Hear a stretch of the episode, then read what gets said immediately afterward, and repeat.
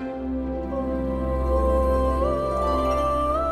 dass du einschaltest zu einer neuen Episode von Way of Solution. Heute mit dem Thema Widerstände erkennen und loslassen. Mein Name ist Marco Breuer und ich heiße dich herzlich willkommen. Schön, dass du da bist. Ja, Widerstände erkennen und loslassen, das ist etwas, das wir schulen müssen, das wir für uns selbst üben müssen. Denn wenn wir anfangen zu vertrauen, dann können wir loslassen. Doch das fällt uns halt oft nicht so einfach, weil wir halt eben in unseren Widerständen sind. Wenn wir im Vertrauen sind, dann lassen wir diese Widerstände los. Und wir können uns das so vorstellen, als würden wir vor einem Fluss stehen und sagen, diesen Fluss, der hier gerade fließt, den will ich nicht haben. Dann können wir sehr viel Zeit und Mühe in, auf uns nehmen, um diesen Fluss zu stauen und das so zu machen, wie wir das gerne haben wollen. Und nichtsdestotrotz wird immer noch an irgendeiner Stelle Wasser fließen müssen, weil sonst der Staudamm ja überläuft und wir wieder dasselbe Problem haben, nur noch viel schlimmer. Das heißt, wir bauen einen Staudamm und nehmen dafür sehr viel Zeit in Anspruch und müssen vielleicht auch noch dieses Flussbett begradigen, was vielleicht sogar später noch zu neuen Problemen führt und wir müssen uns immer um diesen Staudamm kümmern weil er jederzeit davon bedroht ist, in sich zusammenzubrechen. Das können wir jetzt machen mit einem Thema, mit einem Fluss. Aber was tun, wenn wir auf den zweiten, den dritten und den vierten Fluss treffen? Und wir jedes Mal sagen, nein, diesen Fluss, der hier fließt, den will ich nicht haben. Dann neigen wir dazu, immer weiter neue Staudämme zu bauen. Aber wir schaffen es gar nicht mehr, wirklich jeden fertigzustellen und wir brechen unter dem Druck zusammen, den es kostet, diesen Staudamm zu, aufzubauen. Und diese Staudamm-Metapher steht für die Widerstände, die wir in unserem Leben haben. Sprich, es begegnen uns Dinge, die wir nicht annehmen als das, was sie sind. Zum Beispiel, indem wir erst einmal anfangen, uns Themen anzuschauen, wie nicht genügend Geld auf dem Konto zu haben. Oder dass wir uns das Thema anschauen, dass wir etwas tun müssen, was wir nicht gerne tun wollen, eine Arbeit zum Beispiel. Und ihr kennt das bestimmt, dass ihr euch innerlich gezwungen fühlt, dass ihr das nicht toll findet, aber es ist ja nun mal da. Ihr seid jetzt auf dieser Arbeitsstelle. Und weil es sich keine Veränderung eingestellt hat, können wir das erst einmal als das annehmen, was es ist, eine Arbeitsstelle. Und das heißt zuzulassen, was ist. Wenn ich eine schlimme Diagnose bekomme, wenn irgendetwas im Außen passiert, was ich nicht haben will, zum Beispiel ich streite mich mit meinem Partner oder ich ärgere mich über meinen Nachbarn, mein Chef regt mich auf, egal was es ist, es sind unsere inneren Widerstände, denen wir uns gegenüber sehen. Ja, es sind Sorgen, es sind Ängste, es sind Befürchtungen, es sind die Kleinheit, die wir in uns selber spüren und das ist alles ein Widerstand gegen das Leben. Das Leben ist immer im Fluss und es ist in der vollen Fülle und wir nehmen es nur nicht bewusst wahr.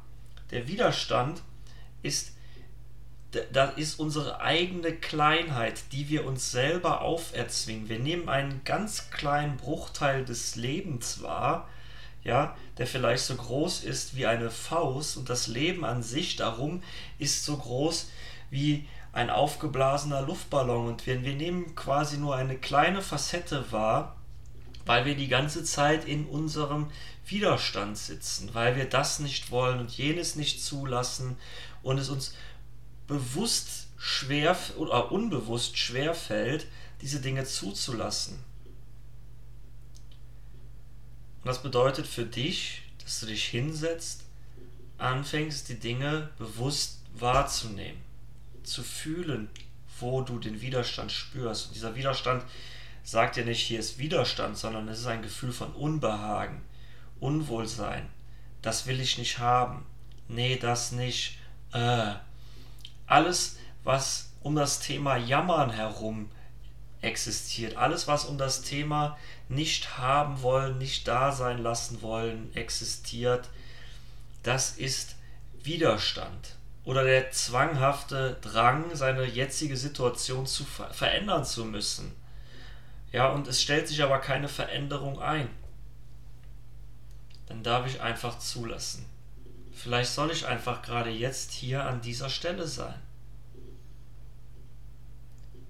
Was ändert jeder Zwang, jede Forciertheit daran, außer dass es mich selber unglücklich macht? Denn Widerstand ist das, was uns am weitesten von Glück und Freude wegbringt. Weil wir glauben zu wissen, was geschehen muss, damit wir glücklich sind. Damit aberkennen wir die aktuelle Situation und leben im Mangel. Wir leben einen Mangel, weil wir sagen, das, was ich jetzt habe, ist nicht gut genug. Es fehlt etwas. Ich möchte eine bessere Zukunft. Und damit sagen wir, das Jetzt, was jetzt gerade da ist, ist nicht gut genug. So kann sich aber keine Veränderung breit machen. Veränderung geschieht immer im Hier und Jetzt. Und wenn ich im Hier und Jetzt mein Inneres voll und ganz verändere und sage, das, was da ist, darf da sein, dann lasse ich zu. Und dieses Zulassen öffnet uns selbst die Türen in die eigene Freude, ins eigene Sein. Dann spüre ich, was in mir ist. Und dann kommt hinter diesem Unwohlsein ein Gefühl hervor, wie, hey, das fühlt sich wirklich gut an. Und wir können da gerne bei dem Thema Geld bleiben, weil ich es schließlich aus meiner eigenen Situation her kenne. Man will halt mehr Geld auf dem Konto haben, aber es ist halt eben nun mal so viel Geld da, wie jetzt da ist. Und das heißt nicht, dass ich sage, ich bin bankrott oder ich bin pleite, sondern ich sage, ich habe nur noch 50 Euro für den Rest des Monats und muss damit rumkommen. Oder bei manchen ist es vielleicht sogar noch schlimmer, die sagen, ich habe nur noch 5 Euro. Diese 5 Euro sind aber eine Tatsache, dass ich sage, ich bin pleite, ist keine Tatsache. Das ist eine von mir selbst erdachte das Konstrukt, was überhaupt keinen Spielraum mehr lässt. 5 Euro lässt noch einen Spielraum, weil ich noch 5 Euro ausgeben kann. Wenn ich sage, ich bin pleite, habe ich überhaupt keinen Spielraum mehr. Und so ist es an uns, unseren Geist zu schulen, zu beobachten, wo wir im Widerstand sind, wo wir sagen, nein, das möchte ich nicht, ich möchte nicht, dass es so ist, wie es jetzt ist, ich möchte, dass es anders ist.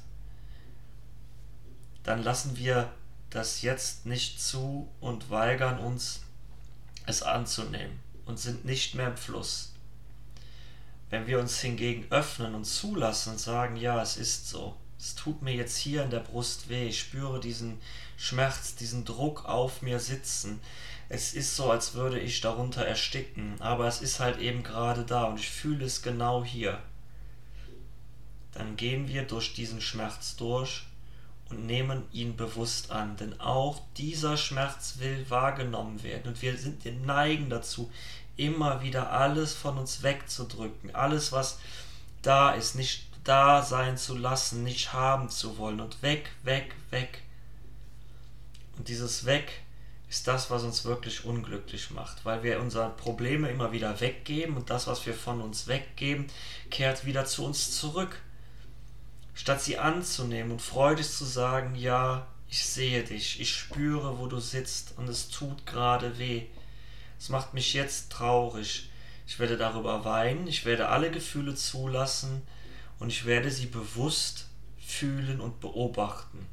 Das heißt nicht einfach in einen Heulkrampf zu versinken und zu sagen, jetzt heule ich mir die Seele aus dem Leib, sondern es zu einem bewussten Prozess zu machen. Und das ist der große Unterschied zwischen dem, was uns Unbe aus Unbewusstheit in Widerstände geführt hat und diese Widerstände bewusst auflöst. Das bewusste Zulassen dessen, was wir nicht haben wollen.